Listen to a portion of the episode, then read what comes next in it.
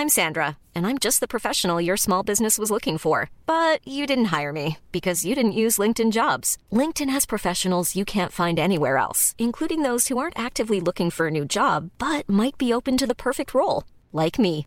In a given month, over 70% of LinkedIn users don't visit other leading job sites. So if you're not looking on LinkedIn, you'll miss out on great candidates like Sandra. Start hiring professionals like a professional. Post your free job on linkedin.com/people today. There's never been a faster or easier way to start your weight loss journey than with PlushCare. PlushCare accepts most insurance plans and gives you online access to board-certified physicians who can prescribe FDA-approved weight loss medications like Wegovy and Zepbound for those who qualify. Take charge of your health and speak with a board-certified physician about a weight loss plan that's right for you. Get started today at plushcare.com slash weight loss. That's plushcare.com slash weight loss. plushcare.com slash weight loss.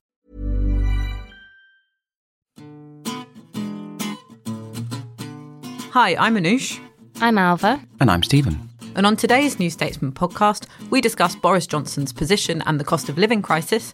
And you ask us, what happens if Northern Ireland's First Minister resigns?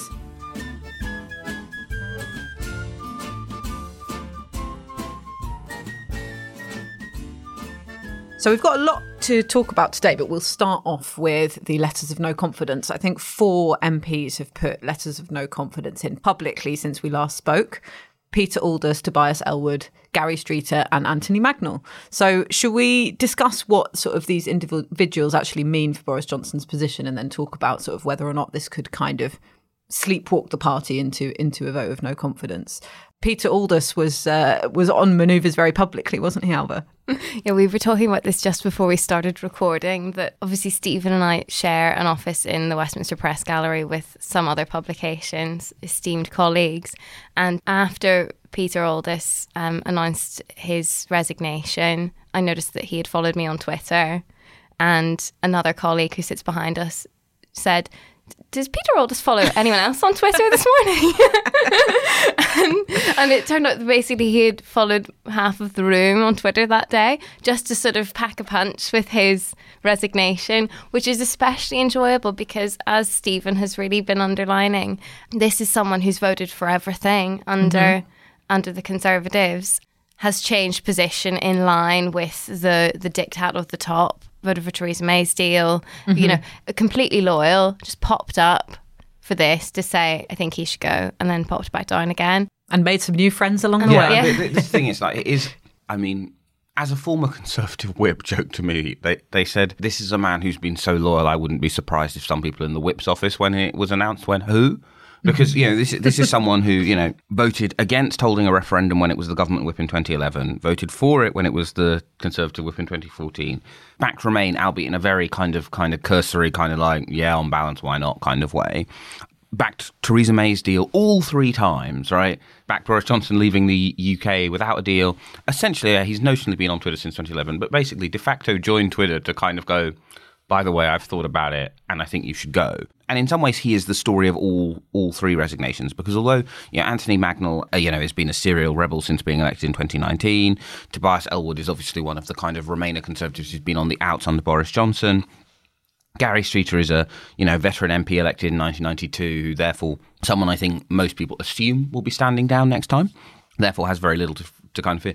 Whereas like Peter Aldous is, is, is very much the kind of person who is sort of the backbone of any parliamentary party. And in Tory context, you know, he's someone who owns a fair amount of land in his constituency, albeit, you know, it's one of those comical sort of like, wow, what a hilarious decade uh, British politics has had. And it's one of those places which are like, yeah, gained from Labour by 74 votes or something derisory in 2010 and now has, you know, this kind of like huge like landslide majority. You know, someone who lots of yeah, MPs who've been on select committees with him tell you know he's great. He's a really honest operator.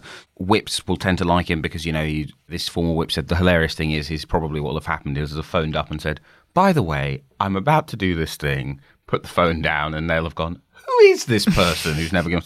And but I think that sums up the problem, right? There visibly isn't an organised attempt to get to 54 letters. There's just sort of broad sort of spots of discontent across the parliamentary party. Our former colleague Patrick Maguire put it very well uh, in Redbox this morning when he kind of said, you know, across you know age, faction, location, and shoe size, there is, the Conservative Parliamentary Party is, is is is unhappy.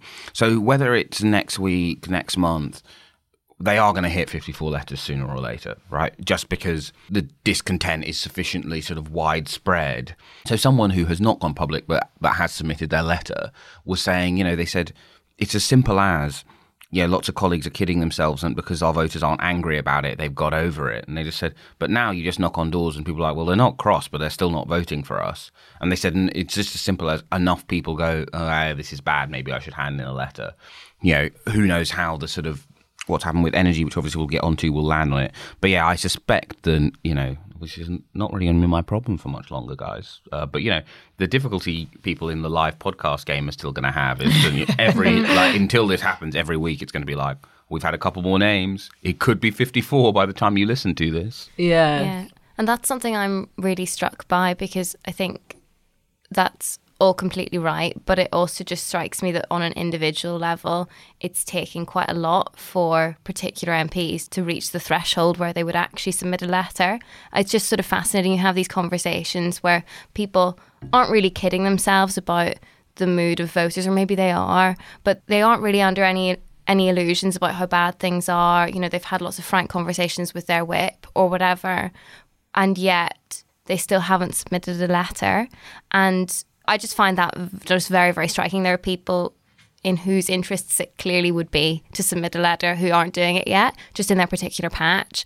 Um, so I just don't know, even though some people, like Peter Aldous, like all the people we've mentioned, have got there, I don't really know what it will be that will push particular people over the edge. And I also think, to a small extent, that obviously there's been this shadow whipping operation by some people who are sort of long long term Boris Johnson loyalists some of the lines that they use appear to have been working slightly to slight, somewhat to my own amusement but i think a thing that they're really talking about is so we know that boris johnson has always disliked this idea of people being hounded out by the media which is why he is often reluctant to let his ministers be fired for things because he felt like that happened to him.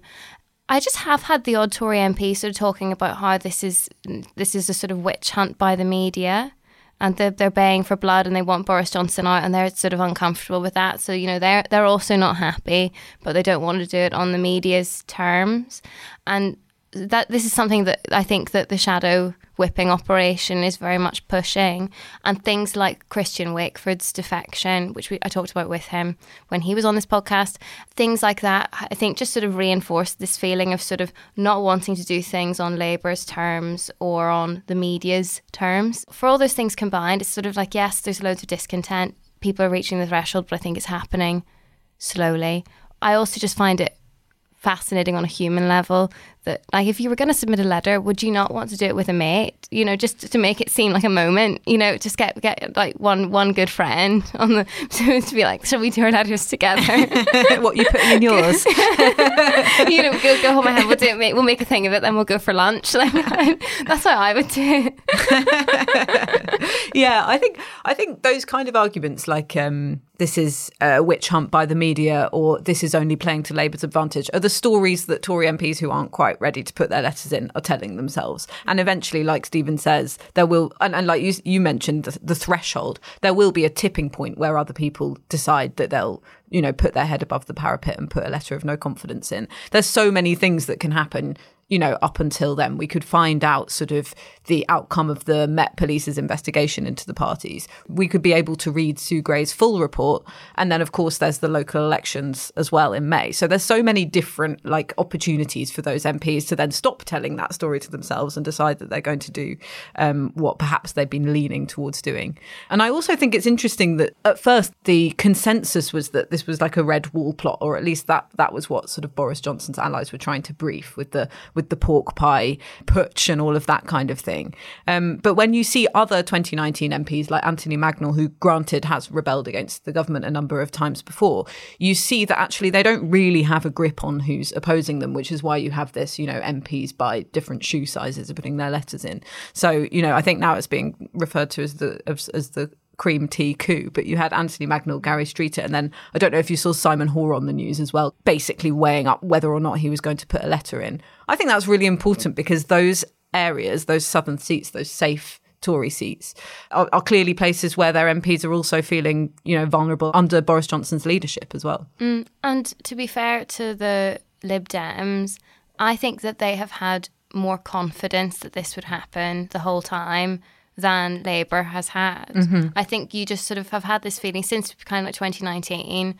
There's been this feeling in Labour that Boris Johnson is just sort of unstoppably popular and they don't like him, but they know that voters do, and that there's a particular appeal, and it's like a big challenge to win the people that liked him back over.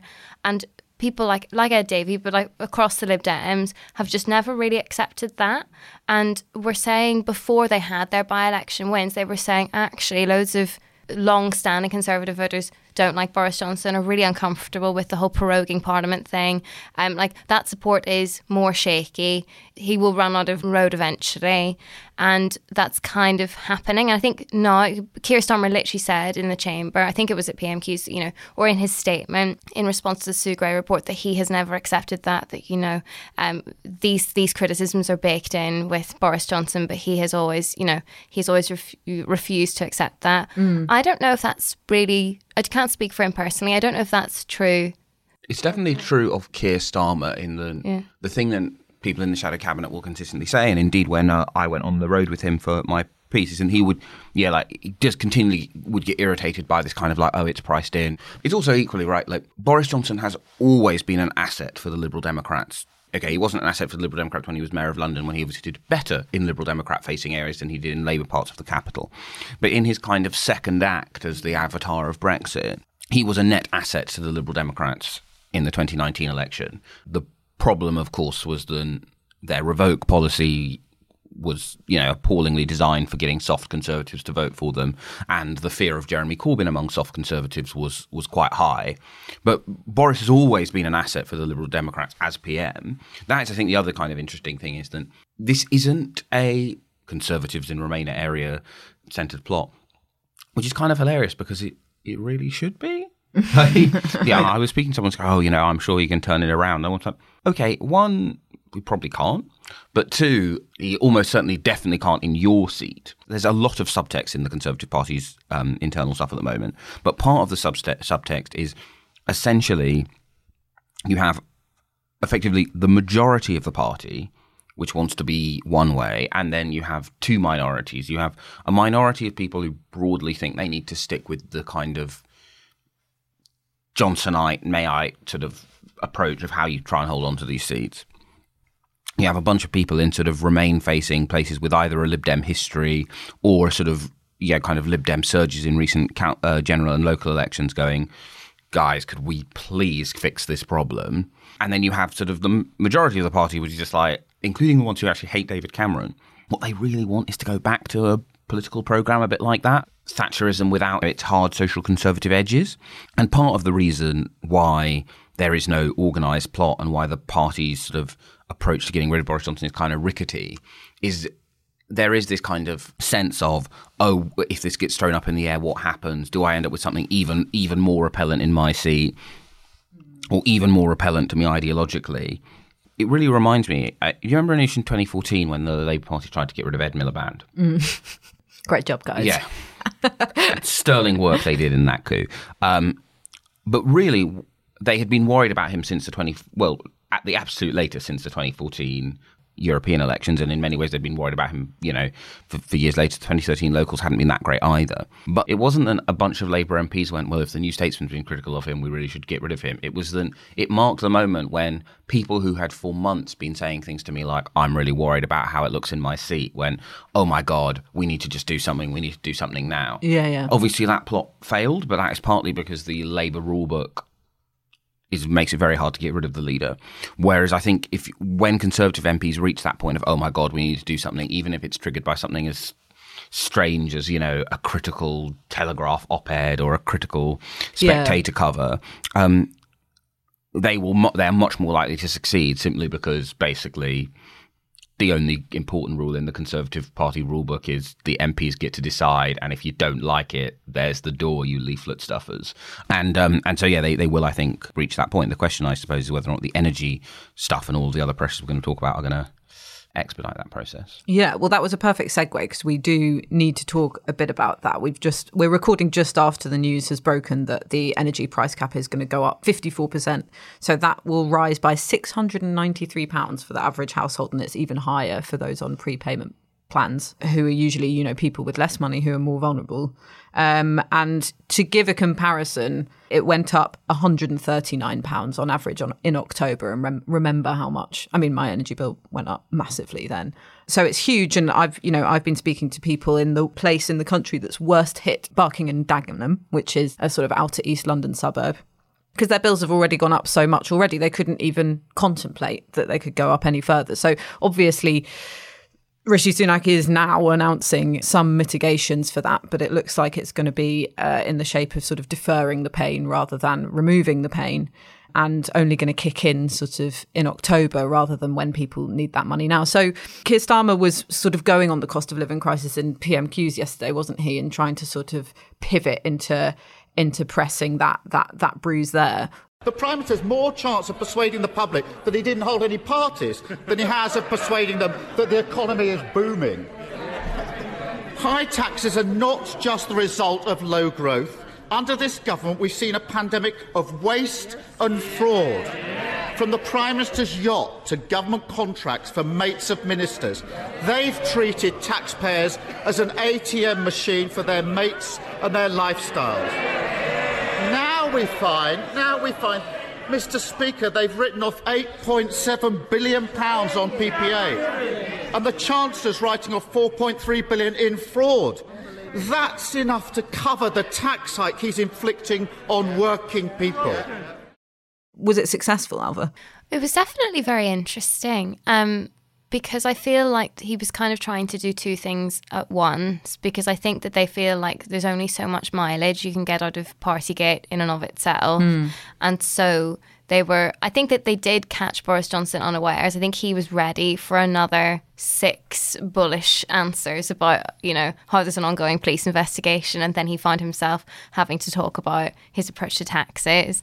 But it, I think it was trying to do two things. It was, I think, firstly trying to take advantage of this moment where I think people are a bit more plugged into politics. I have no I have no basis for thinking that except just anecdotally with the way I think that the Partygate thing has cut through and people I know are talking about it much more. But I think he was just sort of trying to take advantage of this moment where people are t- watching politics closely to talk about Labour's message on economics because that's where they they feel like they need to improve their credibility in order to mm-hmm. win an election. Everyone close to the Labour leadership will always tell you that Labour only ever wins when it beats the Conservatives on economic credibility, and that's a that's a real weakness of theirs. Um, because people think that Labour's heart is in the right place, but it can't be trusted with the public purse. So, kind of trying to take advantage of this moment to pivot onto saying, that all these arguments that Rachel Reeves, the Shadow Chancellor, has been working on for some time, arguing that the Conservatives have become the party of low growth and therefore high taxes. That basically, because of economic mismanagement in the entire time, over a decade, that the Conservatives have been in office, we have such low growth that the only way we can raise funds to pay for public services is by putting up taxes, which increases the burden on ordinary people. So, kind of trying to make that argument and talking also about conservative waste and how they are actually the party that mismanages the finances because they give contracts to their mates, Keir Starmer would mm. say. Trying to make that argument, but sort of also signal to people exactly like everyone you were speaking to on your reporting trip yesterday, that Labour is plugged into what's actually happening for everyone looking at their bills. That for all that lots of people are angry about what was happening in Downing Street or wasn't during the pandemic, that actually Labour is more in touch with ongoing concerns. But I think there's also a smaller point that um, Labour really wants to sort of punch the bruise of, of Conservative MPs' anxieties. And so for all that it was about their economic message on its own terms, I think that they went on tax rises because they know that that's really unpopular among Conservative MPs. If you keep asking questions about that at PMQs, no matter how loyal people want to be, they're not going to be, you know, cheering so much and backing the PM on something that's quite politically uncomfortable. I think so much of Labour's strategy at the moment is to remind Conservative MPs of their values and what they stand for. So you had the sort of the line on decency and reminding them that they're the party of Winston Churchill, but you're also getting these uncomfortable questions about taxes, and that's directed not so much at the public and more at the conservative backbenches. Yeah, I think that's yeah, that's a clever way to drive a wedge. And what I've also noticed Labour are doing now is they're kind of you know, it always used to be that they talk about cuts. Well, you've cut this X amount, so you're only putting, you know, you're only basically helping X service stand still, or you're only sort of refunding what you've taken out of the system in the past 10 years. But they're now talking more about waste, which I think is really interesting because we've obviously had these big stories about sort of the money lost to fraud on some of the COVID schemes, also the money lost on unusable PPE, which I think has gone up to 8 billion now. Those kind of stories make the front pages of the right wing newspapers because they really don't like um, taxpayers' money being misspent. But it's really interesting that Labour are sort of putting their tilt on on that now. Um, and with someone like Rachel Reeves as Shadow Chancellor, they do have the pedigree to do that because she is someone who you know has years of experience, kind of prosecuting the the wasteful way that the government sort of does contracts and and spends public money on privatising particular services. So I think that's quite an interesting way of going at it too, because it obvious obviously aligns with some of the sort of neuroses of the right wing press as well. But obviously the danger is you're basically saying spending public money is bad ultimately. So I think some sort of tax justice campaigners do worry about that message, but you know, it seems to be something that's working. Apparently, Rachel Reeves comes across as credible in the focus groups that, that Labour does. She also loves doing the the Bank of England, my former employer. Has been, she has loads of excuses to say that at the moment. in the public polls, right, Labour have been closing the gap on economic competence for some time during the Keir Starmer leadership. I suspect largely because of what's happening in the real economy rather than anything that's happening in the chamber necessarily. Yeah. But one of the things Rishi Sunak is absolutely correct about is broadly the Labour Party does better in elections where the question is who is better at spending more money on the public services.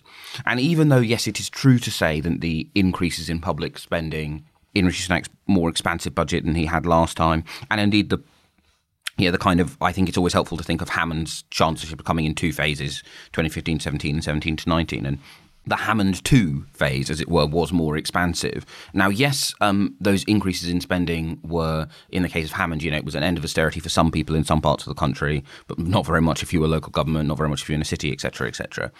Um, and yes, the Rishi Sunak more expansive budget is a clawing back of only some of the, the cut. I think it does make sense for Labour to kind of bank the sort of like, great, if this is a debate about spending money, and this is, you know, the thing that Rishi Sunak will privately tell his allies is he'll say, look, we are we're lurching towards a situation where on leveling up on you know on, on on energy the debate we're having is who can spend money better and that will always be a Labour strength.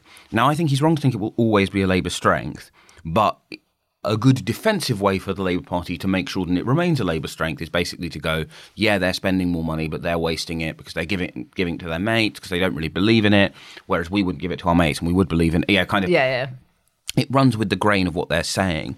Like, I mean, like, the underlying problem for the Conservatives is that um, although it is not true to say what Rishi Sunak said today when he said, you know, no British government can stop a nuclear power plant in Germany being closed. It's like, I mean, imagine for a moment we could have built some of our some more of our own. um, it is true to say that unless you invent time travel and you um, make the Blair government take nuclear power, you know, seriously, not in 2006 when the, the lights were going out, metaphorically, in the Blair administration um, and get them to start doing it in 97, 98. There's very little you can do about this problem now, but it is going to be a huge problem that not only do they have energy prices going up this year, their solution to it is to go, what we would like is for people to be paying for this price rise over subsequent years by paying back the rebate we're going to have. Now, obviously, there aren't very many Conservative seats left in London. However, the yeah. Prime Minister does hold one of them. Um, it is a problem also that their solutions to this involve council tax rebates, which as you know much better than than I, Anoosh, right? Loads of people uh, in London who cannot afford the energy price, you know, are, are in houses that are you know rated above band D. Uh, and that will be acutely painful for them in these council elections in Hillingdon, the Prime Minister's local authority, in Westminster, in Wandsworth, in Barnet. And I think, you know, kind of to come back to this thing something will cause a panic in the Tory party. Uh, I do think that the sort of cocktail of stuff happening in the energy market they can't fix, the low growth stuff, uh, as has described, and the fact that their solution to the energy price stuff does have, I would say, a expensive houses in London shaped hole in it.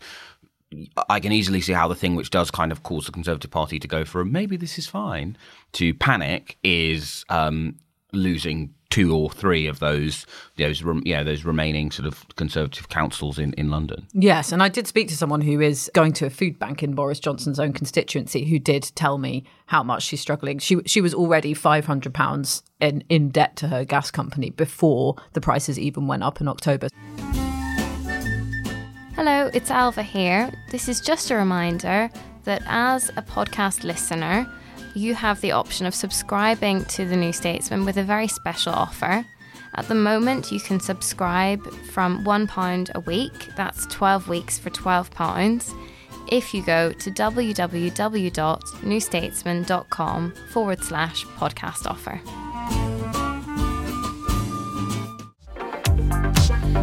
From the New Statesman World Review comes France Elects, a special podcast series exploring the main candidates and the big issues shaping the campaign to be France's next president.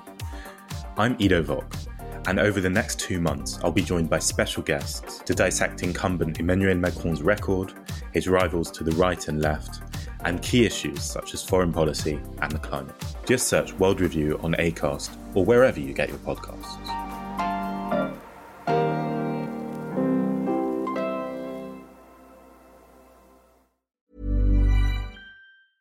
Hiring for your small business? If you're not looking for professionals on LinkedIn, you're looking in the wrong place. That's like looking for your car keys in a fish tank. LinkedIn helps you hire professionals you can't find anywhere else, even those who aren't actively searching for a new job but might be open to the perfect role. In a given month, over 70% of LinkedIn users don't even visit other leading job sites. So start looking in the right place. With LinkedIn, you can hire professionals like a professional. Post your free job on linkedin.com slash people today.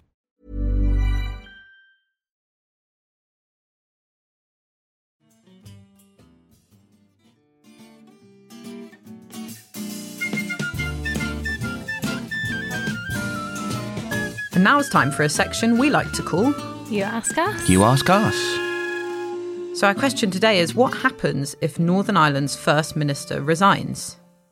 Um, Ailbhe, you've been looking into this this morning. I know that you were frantically filing a piece just before we were recording. Boy, What's Vey, going on? and then I got my finger caught in the door. I don't know. I feel like they're connected, even though they're not. I just feel like it was the headspace I was in. Steve was looking skeptical. anyway, yeah. So, um, it's been reported this morning that Paul Givan, who is the First Minister in Northern Ireland and a DUP politician, um, is going to announce his resignation this afternoon. So, probably by the time um, listeners hear this, that will have already happened. And so, some of the things that we don't know yet will be clearer. Um, but it's a good question as to what happens because until recently, if the First Minister of Northern Ireland resigned, it would have meant the complete collapse of power sharing in Northern Ireland. And because of legislation that's being brought in in Westminster at the moment, and which will apply retrospectively, and which is definitely going to pass, it only sort of means that the executive collapses. It still effectively does, but there are some sort of changes that leave some things in place and allow some things to carry on.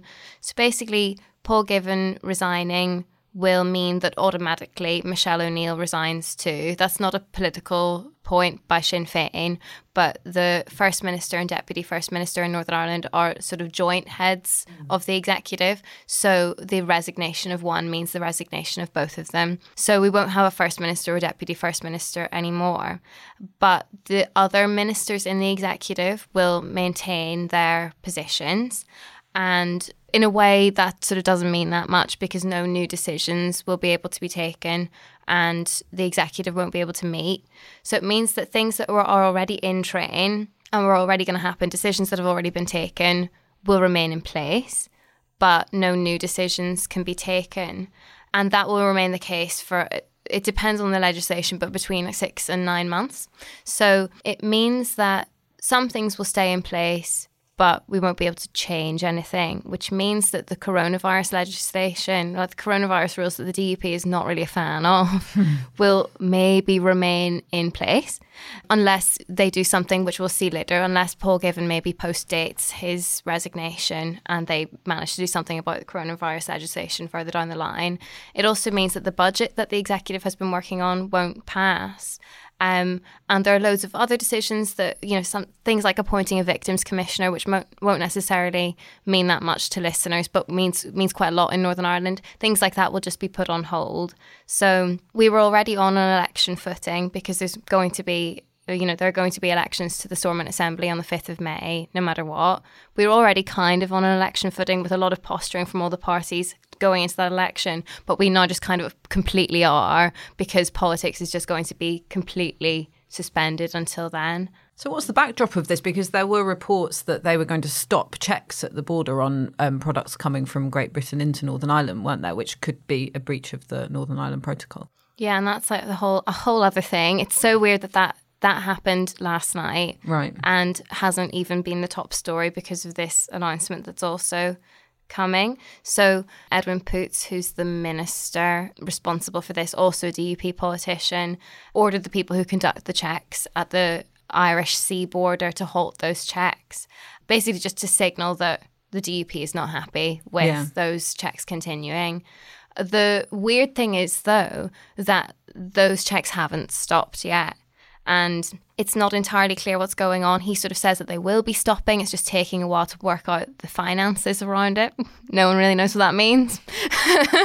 Stephen Nolan heard that on the radio earlier was a bit confused. um, but basically, just like civil servants are in a really tricky situation because um, the minister in charge is essentially telling them to do something that could breach their international legal obligations but Edwin Poots and the DUP are saying that they've received legal advice, which means that they can do this. And crucially, the British government has said it won't stand in the way and isn't standing in the way. Mm. So, again, it's sort of the two things combined um, are being criticised as just political stunts by the DUP's critics because it's not necessarily clear how much more leverage the UK or the DUP or the Northern, you know, Northern Irish Unionists will have in negotiations over the Northern Ireland Protocol by doing this, because already the UK government had said that the conditions had been met to trigger Article 16. So some people think that this is a sort of cynical play to the DUP's base at a time when they're not polling very well ahead of an election, but that this won't really make a material difference. But in a way, it really might, because this does signal a bit of a crisis, the two things combined. And it might be more of an impetus on the UK government and the EU to act, especially with Liz Truss newly in post. But it just means this is just like a, a, whole other front of crisis for Boris Johnson and Liz Truss to deal with. And the EU, when there's stuff happening in Ukraine as well, um, and for the Irish government, puts the Irish government in a really tricky situation. But I think it also just um, it has big implications beyond just the Brexit negotiations and the decisions that need to be taken in Northern Ireland in the short term. It's more like I think that just from speaking to people this morning, this is probably the beginning of, of an end to power sharing in Northern Ireland for quite some time. Because if the DUP bows out now, imagine if we recorded this and then it turned out Paul Givan changed his mind. but you know, assuming that that does happen, if the is buying out now over the Northern Ireland Protocol, the the bar is set very very high for them going back into power sharing because one of their big anxieties is that after the fifth of May Sinn Féin, like Sinn Féin will be the biggest party. They'll have the first ministership for the first time. They've already indicated they would be reluctant to share power with a Sinn Féin first minister, even though, as I said earlier, the two the two posts are essentially the same. But the DUP was already looking likely to not cooperate in that situation, but now it's set the bar quite high where it it has exited the executive over the Northern Irish Protocol, mm. and we clearly need a big win on that to go back in. And then, just in general, once you collapse the executive, the stakes are higher to get back in, just in general. Every time that that has happened in Northern Irish politics, it gets harder to bring people back to the table. Certainly, that's what all the people in the other parties have been saying this morning privately, because the second it's collapsed, then people come back to the table with their new demands. yeah. And the stakes are even higher. So the DUP will have the things that it wants because it's walked out, but also Sinn Féin will come back with new demands. And it will just be so much harder to get an agreement. So it just looks like maybe these are the last days of Stormont for quite some time. You've been listening to the New Statesman podcast with me, Anoosh Chakelian, and my colleagues Ailbhe Rea and Stephen Bush. We're produced by May Robson, and our music is Devil with the Devil, licensed under Creative Commons.